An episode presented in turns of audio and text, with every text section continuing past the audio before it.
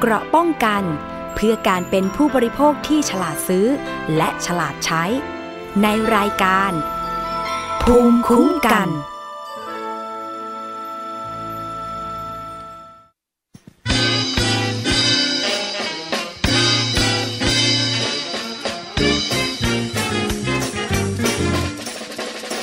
อยู่ไกลกังว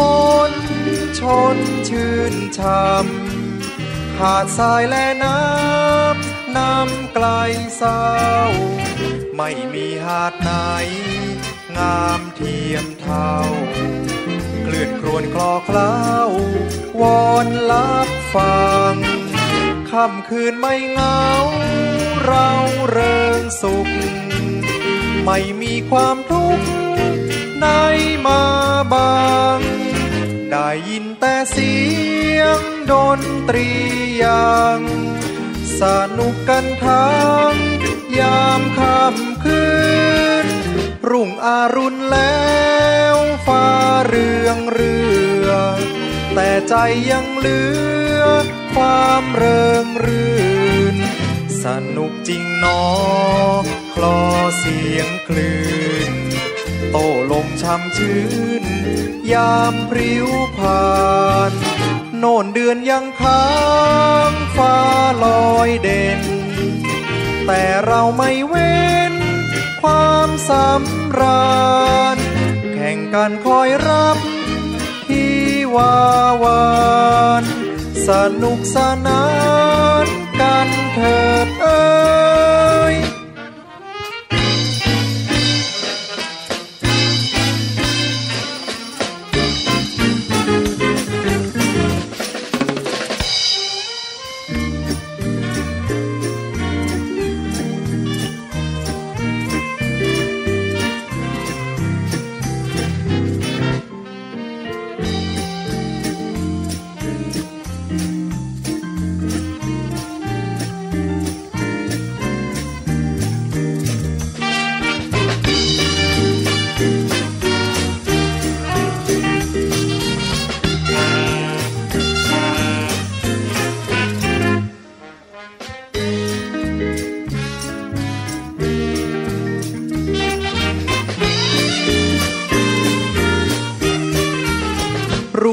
รุ่งอารุณแล้วฟ้าเรืองเรือ แต่ใจยังเหลือ ความเริงรื่น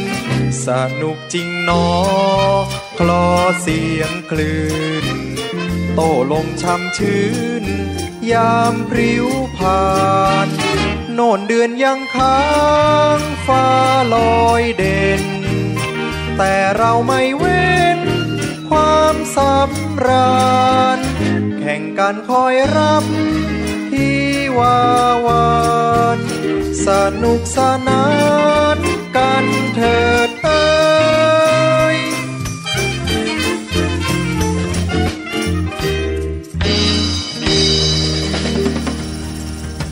วัสดีค่ะ คุณผู้ฟังต้อนรับเข้าสู่รายการ ภูมิคุ้มกันรายการเพื่อผู้บริโภคกันอีกเช่นเคยนะคะ ทางวิทยุไทย PBS www.thaipbsradio.com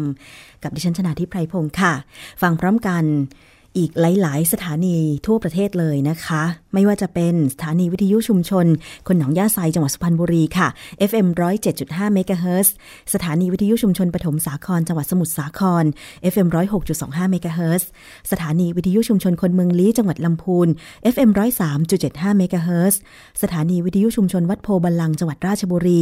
FM 103.75เมกะเฮิรตซ์สถานีวิทยุชุมชนเทศบาลทุ่งหัวช้างจังหวัดลำพูน FM 106.25เมกะเฮิรตซ์และสถานีวิทยุชุมชนคนเขาวงจังหวัดกาฬสินธุ์ FM 89.5เมกะเฮิรตซ์ค่ะ ถ้ายังมีสถานีวิทยุชุมชนไหนต้องการเชื่อมโยงสัญญาณรายการต่างๆ ของวิทยุไทย PBS ทางเราก็ยินดีเป็นอย่างยิ่งเลยนะคะ เชื่อมโยงสัญญาณฟรีไม่มีค่าใช้จ่ายแต่อย่างใดค่ะ แต่ขอความกรุณาในการที่จะดาวน์โหลดแบบฟอร์มหน้าเว็บไซต์นะคะ www.thaipbsradio.com แล้วก็แบบฟอร์มนั้นจะอยู่ด้านขวามือค่ะ คุณเข้าไปคลิกตรงแบบฟอร์มเชื่อมโยงสัญญาณนะคะ พอได้แบบฟอร์มมาแล้วก็กรอกข้อมูลตามแบบฟอร์มนั้นเลย ส่งกลับมาที่อีเมล radio at thaipbs.or.th นะคะ หรือว่าจะโทรติดต่อทีมงาน ได้ที่หมายเลขโทรศัพท์ 02 790 2528 02 790 2529 นะคะเราขอเก็บเป็น เรคคอร์ดนะคะเป็นข้อมูลไว้เพื่อที่จะรายงานต่อทางภาครัฐนะคะแล้วก็รวมไปถึงการติดต่อสื่อสารระหว่างสถานีวิทยุชุมชนต่างๆ ซึ่งต่อไปก็ไม่แน่นะคะว่าเราอาจจะต้องมีการทำรายการร่วมกันนะคะ เพราะว่าตอนนี้เนี่ยเรามีหลาย ๆ รายการที่ ผลิตขึ้นมาใหม่แล้วก็ต้องการข้อมูลจากทางพื้นที่ต่างๆ มากเลยนะคะ อย่างเช่นรายการเสียงจากหมู่บ้าน เราเปิดพื้นที่ให้สำหรับในชุมชนในหมู่บ้านต่างๆ ที่มีประเด็นนะคะ อย่างเช่น มีปัญหาอะไรไหมมีวิถีทางแก้ปัญหาอย่างไรนะคะ รวมไปถึงมีอะไรเป็นสถานที่ท่องเที่ยวประจำถิ่น หรือสิ่งดีๆ ในท้องถิ่นวิถีชีวิตอะไรต่างๆ ให้ได้มาเล่ากันในรายการเสียงจากหมู่บ้านนะคะ ซึ่งก็จะมีผู้ดำเนินรายการทั้งดิฉันชนาทิพไพรพงศ์นะคะ แล้วก็คุณดวงดาวอิสุริยะรวมไปถึงคุณชาววัดพยคพันธ์แล้วก็ในช่วงรู้อย่างเรื่องนี้เนี่ยก็ยังมีคุณทรณินเทพวงศ์อีกนะคะ ที่จะมานำเสนอรายการเสียงจากหมู่บ้านด้วยกัน เพราะฉะนั้นก็ มีประเด็นอะไรในท้องที่สามารถที่จะส่งเข้ามาที่ทีมงานวิทยุไทย PBS ได้นะคะ เราอาจจะต้องลงไปถึงพื้นที่ หรือเราอาจจะขอข้อมูลกันทางโทรศัพท์ หรือแม้แต่การผลิตรายการร่วมกันต่างๆ เหล่านี้นะคะ ซึ่งหลาย ๆ สถานีวิทยุชุมชนก็ได้ให้ความร่วมมือนะคะ ไม่ว่าจะเป็นสถานีวิทยุชุมชนคนหนองยาไซสุพรรณบุรี อันนี้ก็เคยนำเสนอในประเด็นงานอนุสรดอนเจดีนะคะ อันนี้ก็เป็นงานหนึ่งที่เก่าแก่แล้วก็มีความเป็นมาที่เราควรจะต้องบอกกันต่อ ๆ ไปนะคะ หรือแม้แต่สถานีวิทยุชุมชน เทศบาลทุ่งหัวช้างจังหวัดลำพูนเองก็มีรายการวิทยุที่ส่งเสริม ศิลปะการขับร้องทางภาคเหนือจ้อยสอข้าวอะไรอย่างเงี้ยดิฉันก็เห็นว่ามันเป็นสิ่งที่เราควรอนุรักษ์ไว้ แล้วก็บอกกล่าวให้คนทั้งประเทศได้รับทราบกัน ก็มีการผลิตรายการร่วมกัน อันนี้ต้องขอบคุณมากเลยนะคะ สถานีวิทยุชุมชนวัดโพบัลลัง หรือว่าปฐมสาคร หรือว่าวิทยุชุมชนคนเมืองลี้ แล้วก็รวมไปถึงวิทยุชุมชนคนเขาวงกาลสินมีอะไรที่ต้องการจะพูดคุย เปิดพื้นที่อะไรกันก็ เดี๋ยวยินดีนะคะ ติดต่อกันหลังใหม่ด้วยค่ะ เอาละประเด็นที่จะพูดคุยวันนี้ภูมิคุ้มกัน กล่าวซะย่นเยอะยาวเลยนะ ไม่เป็นไรเราพูดคุยกันสบายๆเนาะอะ ประเด็นเรามาตรวจสอบธุรกิจ e-money กันต่อค่ะคุณผู้ฟัง จากบริษัท Payor ที่มีผู้บริหารเป็นนักร้องดังก็คือคุณฟิล์มรัฐภูมิเนี่ยนะคะ หลังจากที่ทางด้านธนาคารแห่งประเทศไทยได้แจ้งความดำเนินคดีว่าเปิดธุรกิจ e-money ในชื่อของบริษัท Payor เนี่ยไม่ถูกต้องนะคะ แล้วก็นำมาซึ่งการตรวจสอบ แต่ว่าทางด้านบริษัท Payor ยังคงเปิดดำเนินธุรกิจตามปกติ และแม้จะออกแถลงการปิดให้บริการการเติมเงินในบัตร Pay อก็ตาม แต่ลูกค้ารายหนึ่งค่ะเปิดเผยว่า บริษัทนั้นปรับวิธีการรับเงินล่วงหน้า จากเดิมที่ผ่านแอปพลิเคชัน เป็นการส่งเอกสารการชำระเงินจากธนาคารแทนค่ะ โดยลูกค้าสามารถซื้อสินค้าและบริการ รวมทั้งสามารถรับแต้มสะสมจากการซื้อสินค้าและบริการดังกล่าวได้ตามปกตินะคะ วิธีสะสมแต้มก็คือ จะมาจากการซื้อสินค้าและ บริการผ่านแอปพลิเคชัน Payor ค่ะ โดยจะแบ่งเป็น 2 ประเภทก็ได้แก่ ลูกค้าทั่วไปที่มีค่าสมาชิกแรกเข้าเนี่ย3,200 บาท หรือกลุ่มคนที่ต้องการซื้อสินค้าและบริการในราคาที่ได้รับส่วนลด หรือกลุ่ม DSI นั่นเองนะคะ อันนี้เป็นกลุ่มแรก ลูกค้าแบบที่ 2 ก็คือกลุ่มนักธุรกิจ หรือกลุ่ม VIP ค่ะ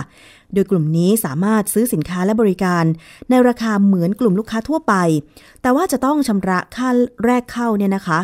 4,900 บาท เพื่อแลกกับสิทธิ์การหาสมาชิกหรือลูกข่าย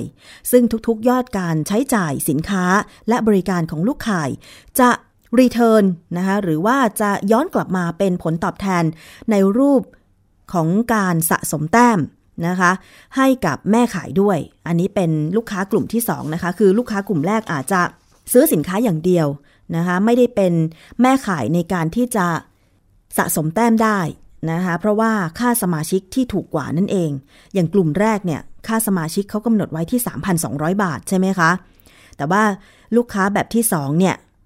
ค่าสมาชิกแรกเข้าเนี่ย 4,900 บาทนะคะแล้วก็มีการหาสมาชิกหรือลูกขายได้ด้วยนะคะเมื่อลูกขายจับจ่ายใช้สอยในสินค้าที่บริการโดย Pay On เนี่ย ก็จะมีแต้มสะสมย้อนกลับไปยังแม่ขายให้ด้วย โดยแต้มที่สะสมนี้เนี่ยแอปพลิเคชันจะทำหน้าที่ประมวลบันทึกแต้ม และคำนวณผลตอบแทนทำให้บริษัทใช้จุดขายโฆษณาสมาชิกว่า เปลี่ยนรายจ่ายให้เป็นรายได้ จึงมีคนเข้าร่วมเป็นจำนวนมากนะคะ สินค้าและบริการที่ปรากฏในแอปพลิเคชัน Payor ผู้บริหารคนหนึ่งของ Payor ก็ยอมรับว่า สินค้าและบริการที่ปรากฏตามสื่อโฆษณา บางส่วนไม่ได้เป็นหุ้นส่วนธุรกิจ เพียงแต่บริษัทประสานขอซื้อคูปองจำนวนมากๆ ทำให้ได้ราคาส่วนลด และขายต่อให้กับสมาชิกนะคะ อันนี้เป็นวิธีการดำเนินธุรกิจของบริษัท Payor นะคะ ซึ่งก็ไปสอดคล้องกับทางด้านของคุณอภิชาติคงชัย รองประธานเจ้าหน้าที่บริหารฝ่ายธุรกิจโรงภาพยนตร์ บริษัทเมเจอร์ซีนีเพล็กซ์ กรุ้ปจำกัดที่ระบุบอกว่า เมเจอร์นั้นไม่เคยมีการลงนาม MOU กับบริษัท Payor เลยนะคะ ดังนั้นการที่ Payor นำชื่อของเมเจอร์ไปแอบอ้าง เป็นสิ่งที่ไม่ถูกต้อง และอยู่ระหว่างการหารือกับฝ่ายกฎหมายนะคะ ซึ่งอันนี้ถ้าใครเคยเข้าไปเป็นสมาชิกของ Payor ก็คงจะพอทราบนะคะว่า คืออย่างที่ผู้บริหารคนหนึ่งของ Payor บอกว่า ธุรกิจหรือว่าสินค้าที่ อยู่ในแอปพลิเคชันของ Payor นั้นเนี่ยนะคะว่าสามารถซื้อได้ในราคาพิเศษ แล้วก็จะได้รับแต้มสะสมเนี่ยก็ไม่ได้เป็นหุ้นส่วนธุรกิจของ Payor แต่อย่างใดนะคะ เพียงแต่ว่าไปซื้อคูปองครั้งละมาก ๆ แล้วก็นำคูปองเหล่านั้นเนี่ยมาขายให้สมาชิกในราคาที่ถูกกว่าเท่านั้นเองนะคะ อันนี้คงต้องรอกันต่อไปค่ะคุณผู้ฟัง ทางด้านการตรวจสอบจากธนาคารแห่งประเทศไทยนะคะ ที่ระบุบอกว่า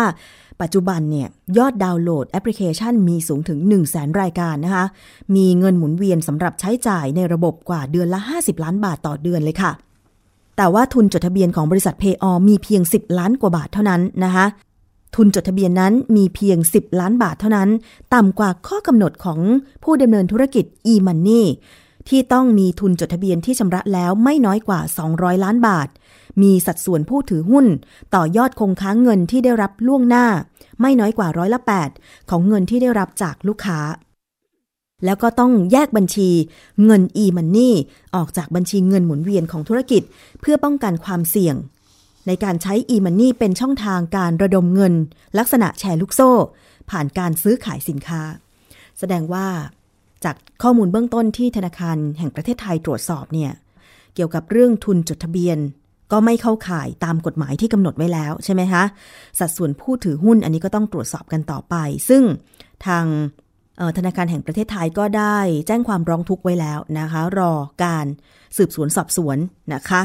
มาดูในส่วนของประธานสมาพันธ์ต่อต้านแชร์ลูกโซ่แห่งประเทศไทยค่ะ คุณสามารถเจนชัยจิตวณิช ก็ระบุบอกว่า จากการติดตามพบว่าการดำเนินธุรกิจของบริษัทเพอไม่ตรงกับที่แจ้งไว้กับสคบและไม่ได้ขออนุญาต ให้บริการกระเป๋าเงินอิเล็กทรอนิกส์กับธนาคารแห่งประเทศไทย ซึ่งขณะนี้นะคะทบทก็มีการร้องทุกข์กับทางด้านของปอสไว้แล้วด้วย และผิดแผนการดำเนินธุรกิจขายตรงค่ะ ซึ่งสคบนะคะก็ได้มีการเเรียก คณะกรรมการของบริษัทเพออมาเสียค่าปรับ1ล้าน8แสนบาทนะคะส่วนกรณีนี้เนี่ยจะเข้าข่ายแชร์ลูกโซ่หรือไม่ ขณะนี้ก็อยู่ระหว่างการตรวจสอบนะคะไปฟังบางช่วงบางตอนนะคะ ข้อมูลรายละเอียดจากคุณสามารถเจนชัยจิตวณิชประธานสมาพันธ์ต่อต้านแชร์ลูกโซ่แห่งประเทศไทยค่ะคือตอนนี้ต้องเรียนก่อนนะครับว่าหลังจากที่วันที่ 21ทางธนาคารแห่งประเทศไทยวันจันทร์นะครับธนาคารแห่งประเทศไทยเนี่ยไปร้องทุกข์ที่ ปสนะครับว่าดำเนินธุรกิจเรื่องของกระเป๋าเงินอิเล็กทรอนิกส์นะครับผิดอนุญาต เพราะว่าแบงค์ชาติยังไม่อนุญาต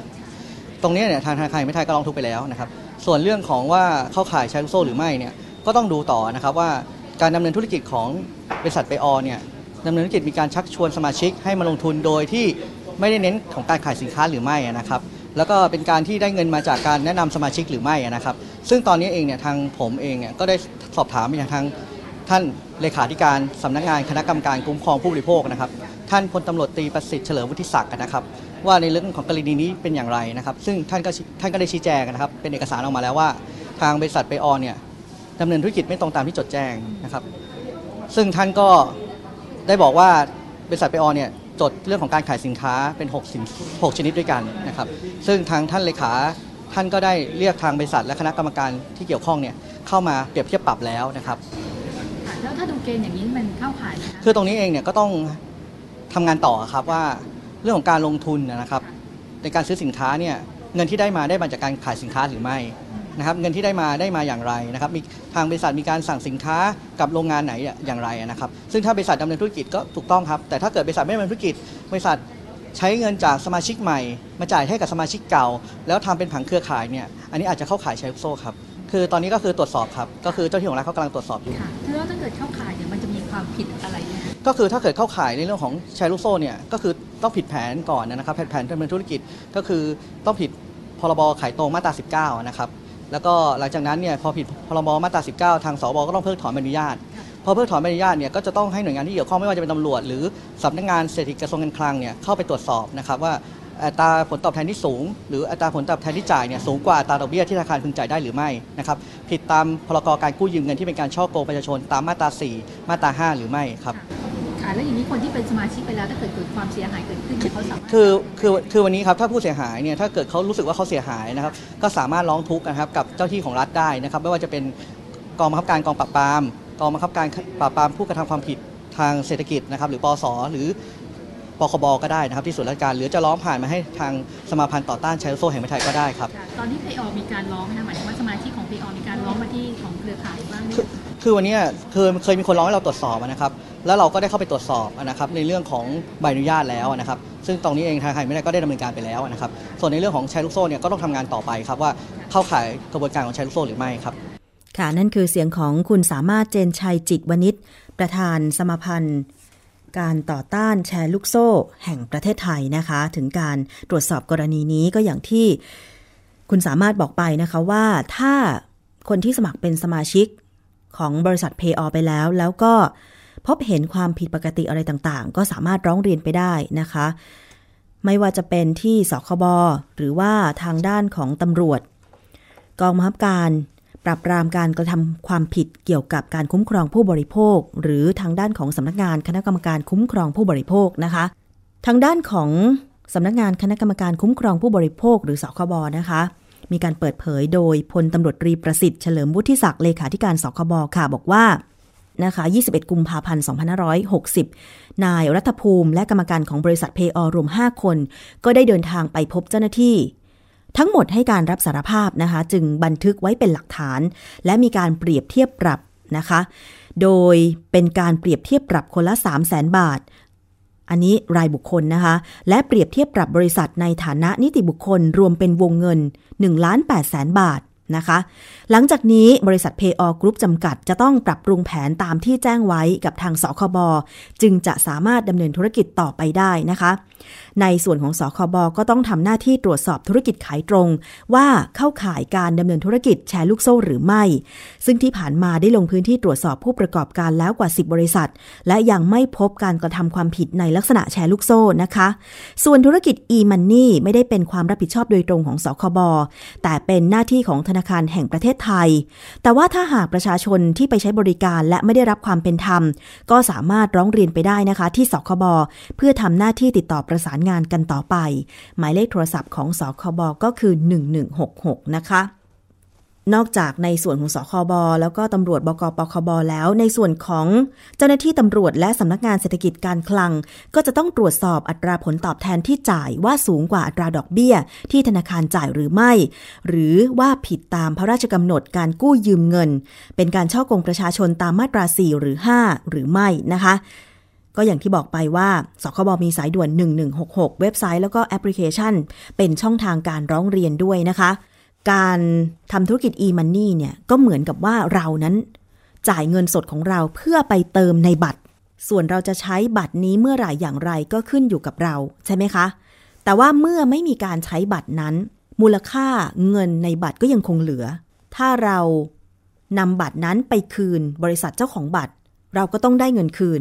ใช่ไหมคะ เพราะฉะนั้นเนี่ยจึงต้องมีการกำหนดทุนจดทะเบียน แล้วก็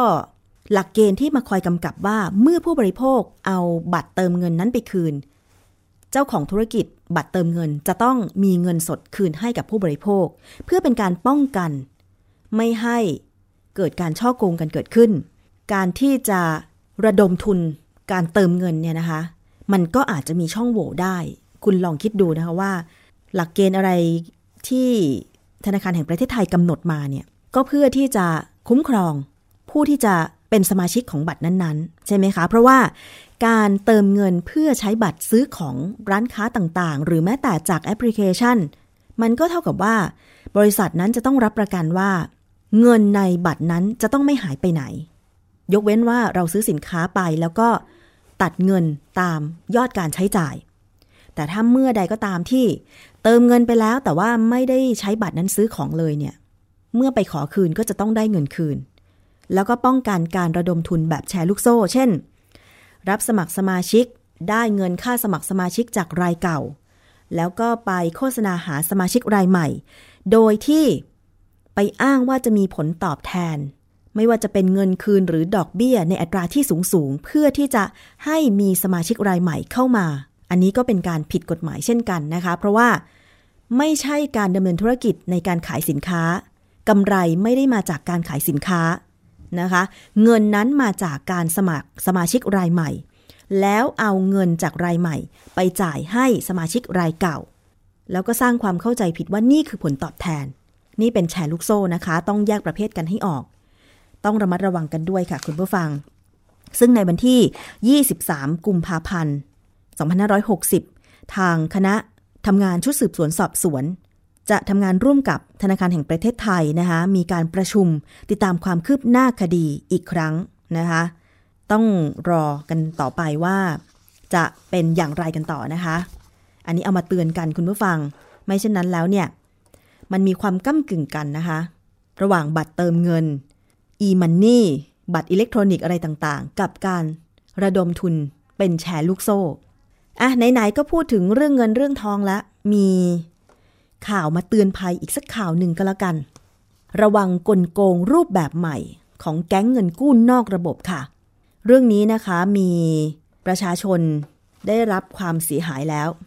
โดยมีการเผยแพร่ข้อมูลนี้จากสถานีตำรวจภูธรเมืองสมุทรปราการค่ะ ได้เผยแพร่เรื่องราวการหลอกลวงรูปแบบใหม่ ของแก๊งกู้เงินนอกระบบค่ะ โดยจะใช้วิธีแนะนำให้ผู้ที่ต้องการกู้เงิน ไปซื้อรถจักรยานยนต์จากร้านจำหน่าย ที่ไม่ต้องใช้เงินดาว จากนั้นก็ให้นำเอกสารการซื้อขายรถ และรถจักรยานยนต์มายื่น เพื่อแลกกับเงินจำนวน 20,000 บาท โดยให้ผ่อนรถจักรยานยนต์เป็นเวลา 3 เดือนก่อนไปแจ้งรถหายที่สถานีตำรวจ และให้นำใบแจ้งความไปยื่นที่บริษัทประกัน เพื่อไม่ต้องผ่อนชำระต่อ หลังจากเหยื่อหลงเชื่อแล้ว และทำตามคำแนะนำของแก๊งเงินกู้นี้ และเมื่อตำรวจเข้าตรวจสอบข้อเท็จจริงก็พบว่า เป็นการแจ้งความเท็จ อันนี้ก็มีความผิดทางอาญาตามพระราชบัญญัติจราจรทางบก พุทธศักราช 2522 ด้วย มีโทษจำคุกไม่เกิน 3 ปี ปรับไม่เกิน 6,000 บาท หรือทั้งจำทั้งปรับ อันนี้จึงขอฝากเตือนประชาชนนะคะว่า อย่าหลงเชื่อ วิธีการที่แก๊งเงินกู้นอกระบบ แนะนำแบบนี้เด็ดขาด เพราะมันจะทำให้คุณทำผิดโดยไม่รู้ตัวนะคะ ด้วยความที่ต้องการเงินมาใช้จ่าย แต่ว่าการที่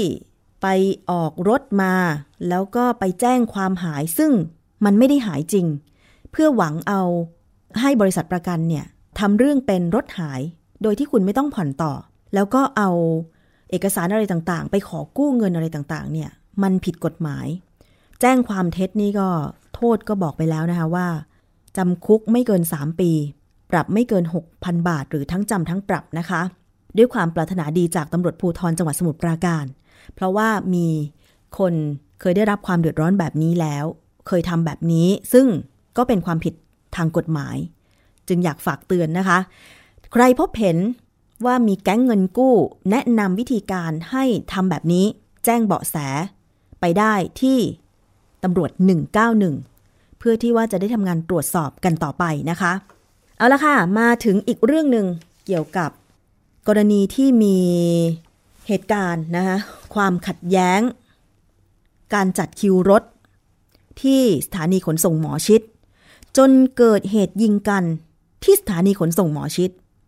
แล้วก็มีผู้โดยสารได้รับลูกหลง ได้รับบาดเจ็บนะโดนลูกหลงได้รับบาดเจ็บ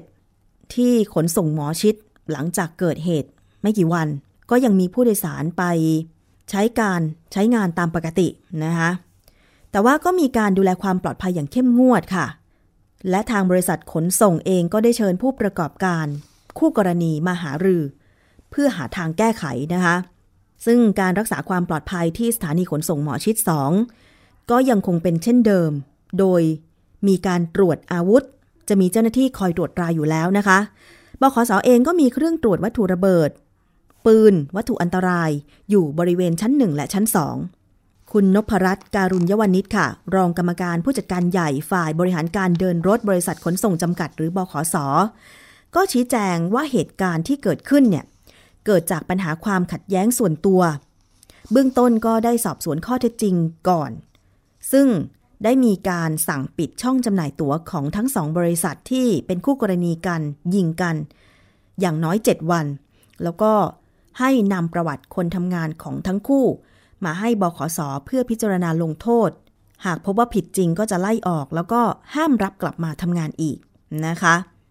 ซึ่งในกรณีนี้เนี่ยยิงกันที่สถานีขนส่งหมอชิด เกิดขึ้นที่บริษัทชั้น 3 บขสนะคะว่า พนักงานของบริษัทรถทัวร์เนี่ยพกปืนเข้าไปในสถานีขนส่งหมอชิดได้อย่างไร หลังจากนี้ก็ต้องเพิ่มความเข้มงวดให้มากขึ้น ทั้งชุดรักษาความปลอดภัย เพื่อสร้างความมั่นใจให้กับผู้โดยสารนะคะ ไปฟังรายละเอียดอีกครั้งค่ะ จากคุณนพรัตน์การุญยวนิชรองกรรมการผู้จัดการใหญ่ ฝ่ายบริหารการเดินรถบขสนะคะว่าการดำเนินการต่อจากนี้จะเป็นอย่างไรค่ะ ในส่วนของผู้ประกอบการคือบริษัทแอร์อุดรก็เป็นเดินโดนรถมาตรฐาน 2 ในตู้ที่ 89 นะฮะแล้ววันนี้ทาง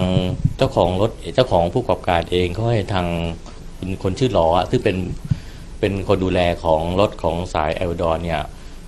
ไปประสานงานกับางตำรวจทั้งทางตำรวจเองกับผู้เสียหายเนี่ยก็ตกลงว่าจะชดใช้ค่าเสียหายอยู่ที่ 7,000 บาท ซึ่งเรื่องนี้ก็จบลงในส่วนของประเด็นนะฮะแต่บอสเองไม่นิ่งนอนใจในเรื่องประเด็นนี้ เราก็จะมีการติดตามของผู้ประกอบการคือคือผู้ดิสารทั้งสองราย จะมีหลังจากที่เราได้รับเรื่องจากตำรวจมาแล้วก็จะมี สอบถามยังผู้เสียหายว่าจะมีอะไรที่เพิ่มเติม เราจะได้ติดตามต่อไปครับผม ขอถามนะคะโทษของสองคนนั้นนะคะก็คือครับผมมีพักงานไหมคะก็ในส่วนของเป็นความชัดเจนในส่วนของคุณหลอเองเนี่ยของในหลอที่เกิดเนี่ยเราคงมีมาตรการคือเราคงไม่ให้เข้ามาใช้ปฏิบัติหน้าที่ภายในบสทั้งหมด ทุกทั้งสามแห่งเลยเราจะออกไปเป็นคำสั่งเลย ห้ามรับให้ผู้ประกอบการรถร่วมทั้งหมดรับเข้าปฏิบัติหน้าที่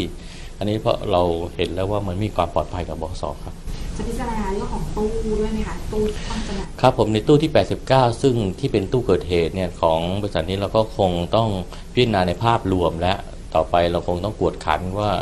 มีความจำเป็นไหมสำหรับรถเส้นทางสายนี้ต้องมีตู้นี้ขึ้นมาอ่าต้องไปอยู่รวมกับบริษัทอื่นครับผมทีนี้ขอถามเรื่องมาตรการนะคะเกิดครับผมขึ้นแล้วเราจะดูแลยังไงอะคะไม่ให้เกิดขึ้นอีกคือในส่วนบสเองณวันนี้สถานีขนส่งบสเอง เรามีการการใช้ติดตั้งระบบของ เครื่องตรวจอาวุธปืนอยู่แล้วนะครับแล้วมีระบบ CCTV มีทั้งทหารตำรวจเข้าอยู่ในพื้นที่ ซึ่งประเด็นตรงนี้เราก็พยายามดูแลอย่างเคร่งครัดอยู่แล้ว แต่ปัญหาที่เกิดเนี่ยผู้ที่เป็นผู้ต้องหาเนี่ยได้เป็นผู้ประกอบการได้ไม่ได้เข้าใช้ในช่องของการตรวจวุธระเบิดนะครับวัตถุระเบิดต่างๆเนี่ยมาเข้าสู่ด้านหลังเนี่ยเราในส่วนตรงนี้เราก็คงจะมีความความชัดเจน คืออาจจะต้องจัดเพิ่มพนักงาน รอพออยู่ด้านหลังของสถานีขนส่งนะฮะที่เข้ามาสู่ด้านขนส่งเพิ่มเติมขึ้นมาอีกครับผมนี่อยากให้ผู้โดยสารให้ความไว้วางใจยังไงบ้างคะเกิดเหตุขึ้นก็อันนี้ทางบสเองก็ต้องขอความร่วมมือจากทางผู้โดยสารด้วย เนื่องจากว่าประตูไอ้การช่องตรวจวัตถุระเบิดเนี่ยมีความจำเป็นนะต้องขอความร่วมมืออาจจะเสียเวลาหน่อยก็ขอให้ให้ความร่วมมือกับรปภซึ่งบสได้จัดเนี่ยให้ขอในการตรวจวัตถุระเบิดด้วยนะฮะวัตถุอันตรายต่างๆเนี่ย ซึ่งวันนี้เราจะเข้าได้จริงแล้วผู้ใช้บริการเนี่ยเกิดความไม่พอใจเนี่ยเกิดความล่าช้าเนี่ยก็จะไม่ค่อยเข้าให้ความร่วมมือเท่าไหร่ ในตรงนี้ในส่วนนี้เราก็ขอความร่วมมือในขณะเดียวกันในส่วนของพนักงานประจำรถ หรือพนักงานของรถร่วมเองบสเองก็คงมีความเข้มข้นขึ้นในเรื่องของการที่ว่าไม่ว่าเจ้าของรถหรือพนักงานแต่ละจุดเนี่ยต้องมีการตรวจสอบด้วยนะต้องมีบัตรจำตัวของพนักงานที่ออกโดยบสถึงเข้าใช้นาเข้าใช้ในสารขนส่ง ถ้าหากไม่มีแล้วเราคงไม่เข้าใช้เข้าในพื้นที่ครับผมนั่นคือมาตรการที่บขสจะดำเนินการหลังจากนี้นะคะหลังจากที่มีเหตุการณ์ผู้ให้บริการรถทัวร์นะคะขัดแย้งกันเรื่องการจัดคิวรถ แล้วก็ยิงกันจนมีผู้โดยสารที่ไปใช้บริการ ได้รับลูกหลงบาดเจ็บนะคะ เป็นความปลอดภัยจริง ๆ ค่ะคุณผู้ฟัง เพราะว่าขนาดไปในที่สาธารณะ มีเครื่องตรวจวัตถุระเบิด มีเครื่องตรวจอาวุธปืนแล้ว คนที่เข้าไปให้บริการในนั้นยังมีการยิงกันนี่ ชีวิตไม่ปลอดภัยแล้วนะคะ ซึ่งหลังจากนี้ถ้าจะมีการเข้มงวดในการตรวจสอบ ไม่ว่าจะเป็นอาวุธปืน ตรวจกระเป๋า หรือเข้มงวดมากขึ้นกว่านี้ที่สถานีขนส่งหมอชิด คิดว่าประชาชนที่ไปใช้บริการ ก็คงต้องให้ความร่วมมือนะคะ เพราะว่าไม่เช่นนั้นเนี่ยอาจจะมีกรณีแบบนี้เกิดขึ้นอีก ไม่อยากให้มีความไม่ปลอดภัยในชีวิตและทรัพย์สินของผู้โดยสาร หรือว่าของประชาชนทั่วไปตาดำๆอะไม่รู้อีโนอีเน่บริษัทรถทัวร์ขัดแย้งกันเองเอาปืนมายิงกันเอง แต่ว่าลูกหลงอะไปโดนผู้โดยสารที่ไปใช้บริการซึ่งไม่ควรจะเป็นแบบนั้นนะคะ หน่วยงานที่กำกับดูแลอย่างบขสหรือขนส่งเนี่ยจะต้องมีมาตรการที่เข้มงวด มาเข้มงวดกับประชาชนอย่างเดียวไม่ได้ ต้องเข้มงวดกับผู้ประกอบการรถโดยสารที่ ไปเปิดบูธขายตั๋วไปให้บริการที่สถานีขนส่งต่างๆ ด้วย ไม่เฉพาะที่หมอชิดนะคะ อยากจะให้เข้มงวดทุกสถานีขนส่งเลยนะคะเอาละค่ะ ช่วงนี้พักฟังเพลงกันสักครู่ เดี๋ยวช่วงหน้ายังมีนานาสาระมานำเสนอกันอีกค่ะ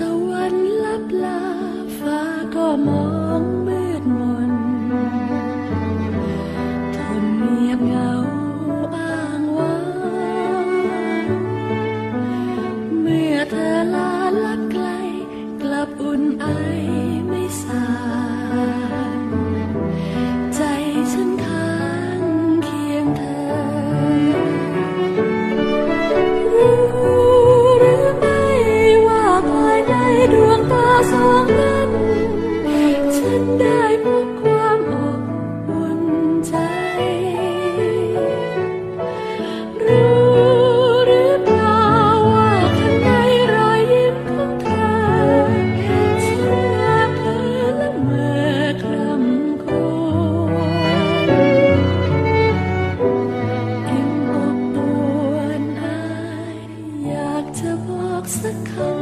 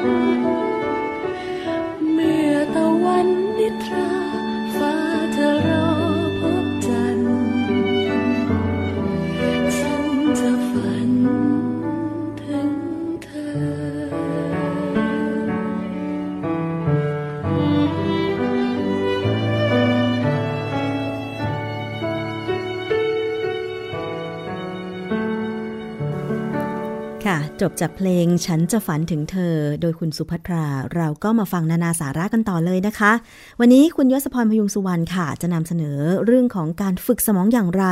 ให้เป็นคนคิดบวกไปฟังกันค่ะ นานาสาระ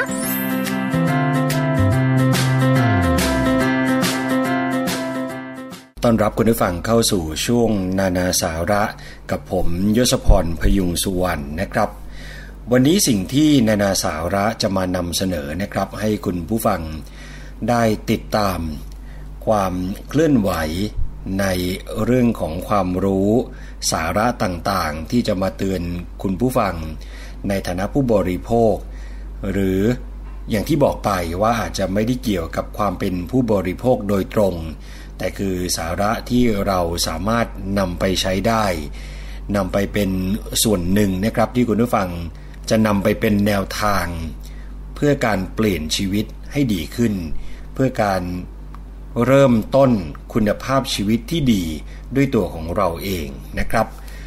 วันนี้สิ่งที่จะมานำเสนอเป็นเรื่องของการฝึกสมองให้คิดบวก มีคำถามเกิดขึ้นมากมาย โดยเฉพาะการตั้งคำถามนะครับว่า รู้อยู่แล้วว่าการที่เราจะมีชีวิตที่ดี สบายใจ ไม่รู้สึกเครียด ไม่รู้สึกมองทุกสิ่งที่อยู่รอบตัวเป็นลบ หรือมองในแง่ร้ายจนเกินไป ก็คือเราจะต้องฝึกพยายามคิดบวก นะครับคุณผู้ฟัง คราวนี้เมื่อมีคำแนะนำอย่างนี้คำถามตามมา ก็คือว่าแล้ววิธีการที่เราจะฝึกให้สมองของเราคิดบวกเนี่ยคืออย่างไร จะเริ่มต้น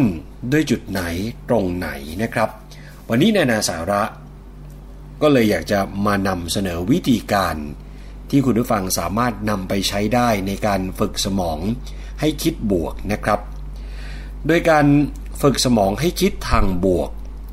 ส่งผลทั้งต่อสุขภาพจิตและสุขภาพกายของเรา ถ้าเรากำลังอยู่ในช่วงการเปลี่ยนแปลงของชีวิต มีปัญหาหลายอย่างประเดประดังเข้ามา การคิดทางบวกนะครับจะช่วยให้เราหาทางออกในชีวิตได้ เพราะฉะนั้นลองมาฝึกสมองให้คิดทางบวก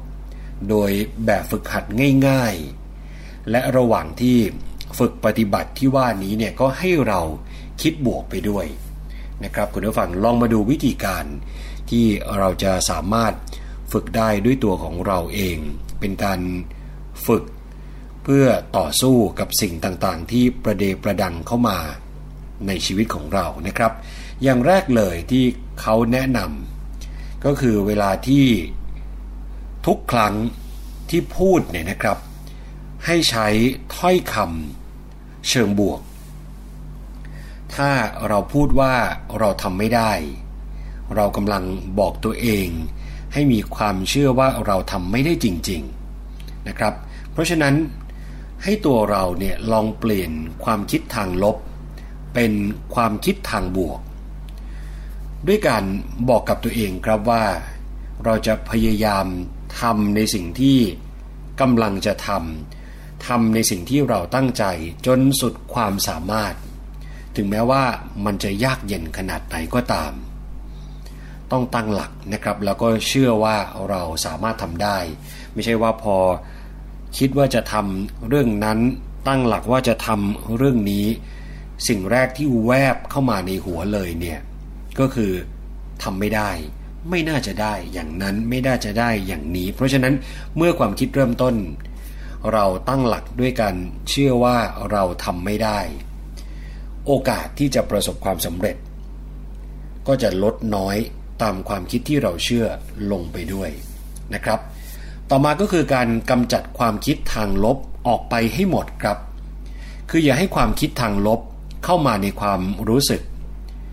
โดยเฉพาะอย่างยิ่งในช่วงที่กำลังมีปัญหาทับถมเข้ามามากมาย มีปัญหาเนี่ย เต็มไปหมดเลยนะครับ ทั้งเรื่องอสามีเรื่องของภรรยา เรื่องของครอบครัว เรื่องของลูก เรื่องของหลาน เรื่องของคุณพ่อคุณแม่ หรือแม้กระทั่งเรื่องของที่ทำงาน คือปัญหาที่ว่านี้เนี่ยทับถมเข้ามามากมาย คุณผู้ฟังลองพยายามคิดบวก แล้วจดจ่อกับสิ่งดี ๆ นะครับลองพยายามคิดบวกแล้วก็จดจ่อ กับสิ่งดี ๆ บ้างนะครับ ไม่ใช่ว่ามองแต่ปัญหาที่ทับถมเข้ามา แล้วก็เห็นแต่เรื่อง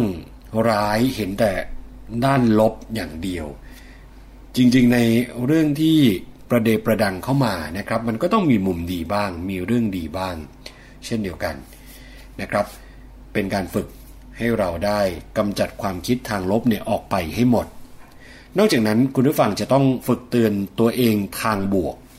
โดยแบบฝึกย้ำความคิดทางบวกนี้สามารถทำได้นะครับ โดยการย้ำเตือนถึงประโยคที่ดีๆ ในความคิดทุกวัน เช่น บอกกับตัวเองหรือว่าย้ำกับความคิดของตัวเองว่า ตัวฉันเนี่ยสมควรได้รับความสุข ฉันเป็นคนที่มีค่าสมควรแก่การรัก ตัวอย่างนะครับเพื่อให้เห็นว่าเราสามารถ ฝึกย้ำความคิดทางบวกนี้ด้วยตัวของเราเองได้ คือพูดง่าย ๆ ว่าเราต้องมีความเชื่อว่าสิ่งเหล่านี้เนี่ยมีโอกาสเป็นจริง หรือเป็นความจริง การเตือนตัวเองเนี่ยจะทำให้เราบรรจุความคิดบวกต่างๆ เหล่านี้ไว้ในชีวิต เป็นการชี้นำความคิดที่ดีอย่างหนึ่งนะครับเทคนิคนี้เนี่ยเป็นเทคนิคที่นักจิตวิทยาใช้ในการควบคุมความคิดเมื่อเวลาจิตตก หรือในเวลาที่เกิดความเครียด ความวิตกกังวล หรือความกระวนกระวายใจ เราก็เลยควรที่จะสร้างความคิดที่แจ่มใส มีจุดสนใจทางบวกนะครับ ฝึกที่จะควบคุมความคิดทางลบ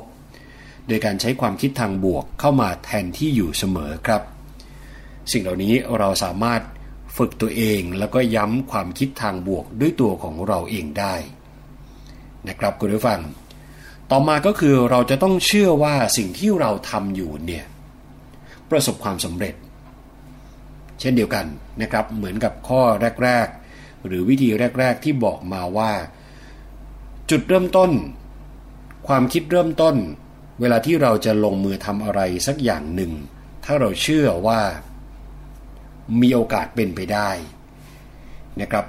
ถึงแม้ว่าท้ายที่สุดแล้วผลออกมาว่าเป็นไปได้ ถ้าสมมติเต็ม 10 อาจจะเป็นไปได้สัก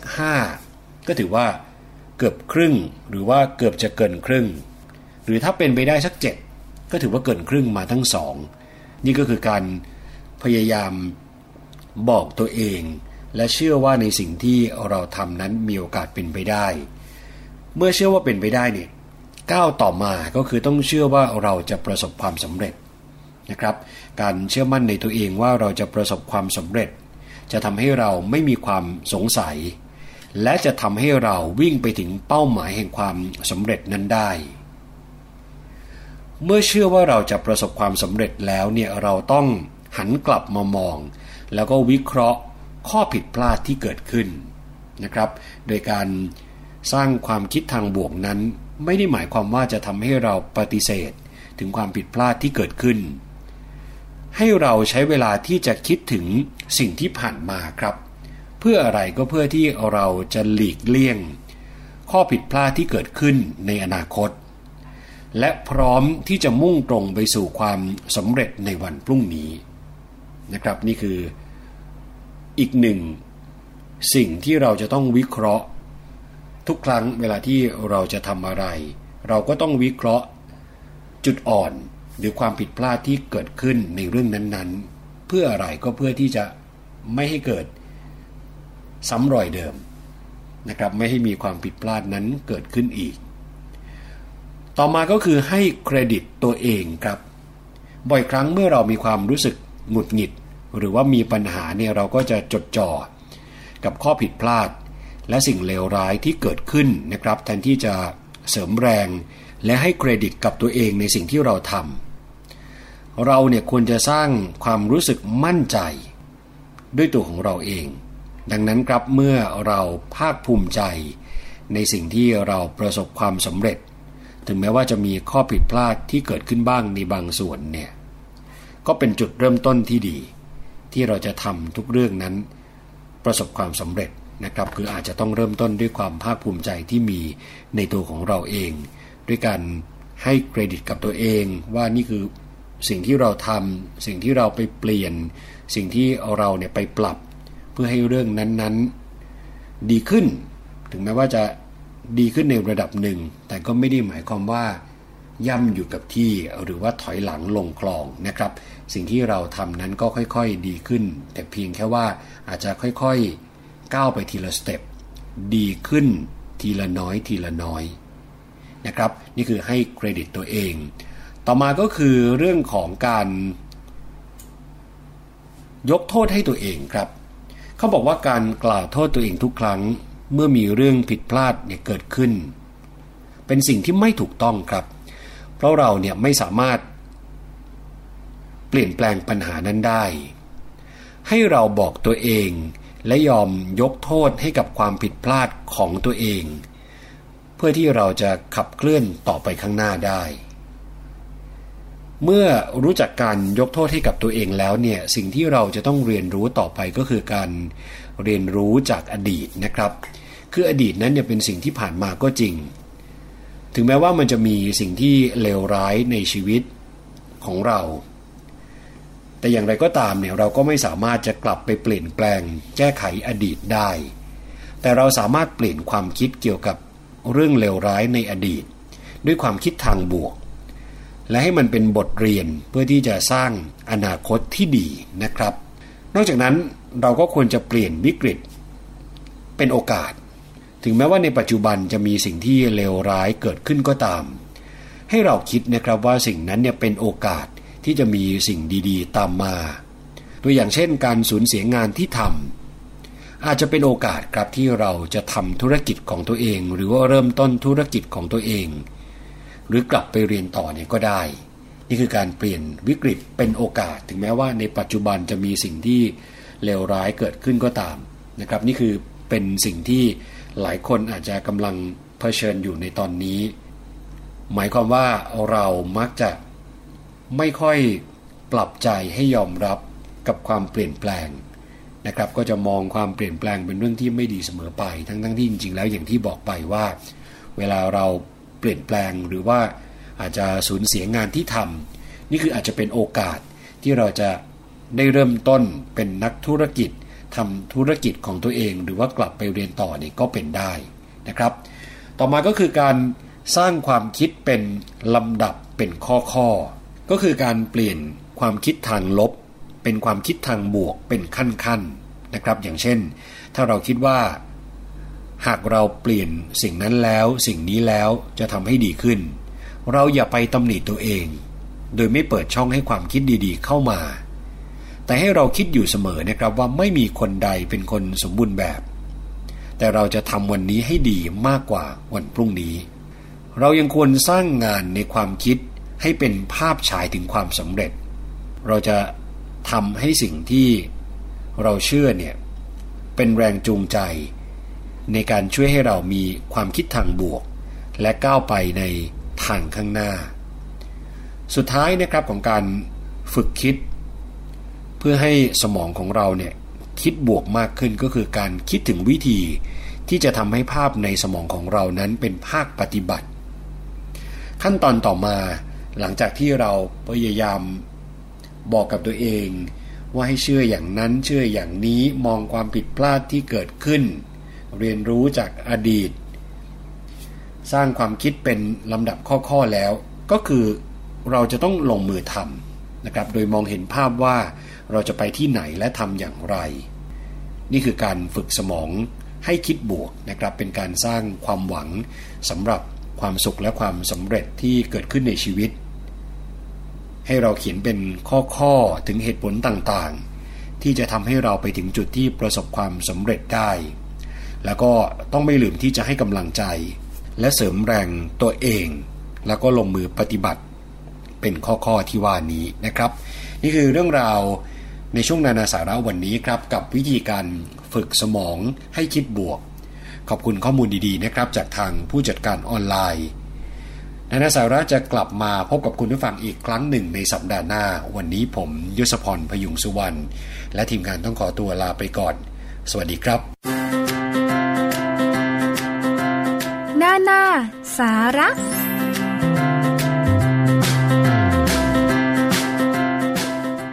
ค่ะก็เป็นสาระที่นำเสนอกันนะคะ เรื่องของความคิดก็เป็นอีกเรื่องหนึ่งเหมือนกันที่ เราคงจะต้องมาสำรวจ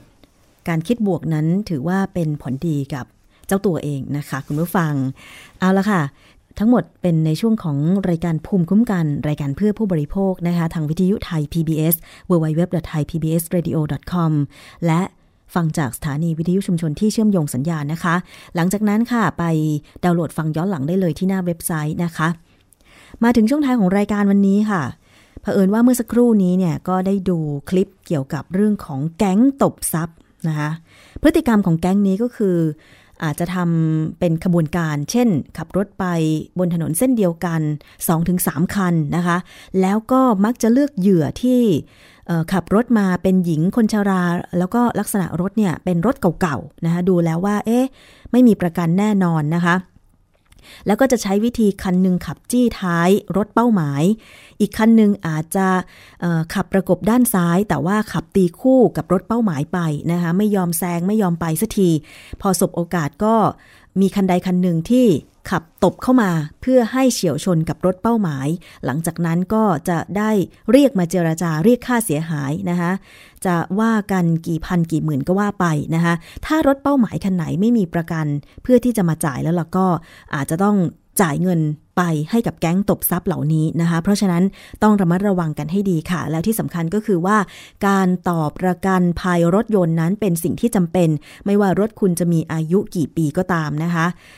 รถใหม่เนี่ยบริษัทประกันก็อาจจะต่อง่ายหน่อย แต่รถเก่า ค่าเบี้ยประกันมันจะแพงหน่อย เพราะว่ามันมีความเสี่ยงที่จะเสียหรือว่าเกิด ความเสียหายได้ง่ายกว่านั่นเองนะคะแต่ว่ายังไงเราก็ต้องมีประกันภัยรถยนต์นะคะ อย่าให้มันขาดไปเด็ดขาดเลยค่ะคุณผู้ฟังนะคะ อันนี้ฝากเตือนกันด้วย แก๊งตบทรัพย์บนท้องถนน เรื่องอื่นต้องมาฟังกันต่อในพรุ่งนี้นะคะ หมดเวลาแล้วค่ะ ลากันไปก่อนนะคะ สวัสดีค่ะ เกราะป้องกัน เพื่อการเป็นผู้บริโภคที่ฉลาดซื้อ และฉลาดใช้ ในรายการ ภูมิคุ้มกัน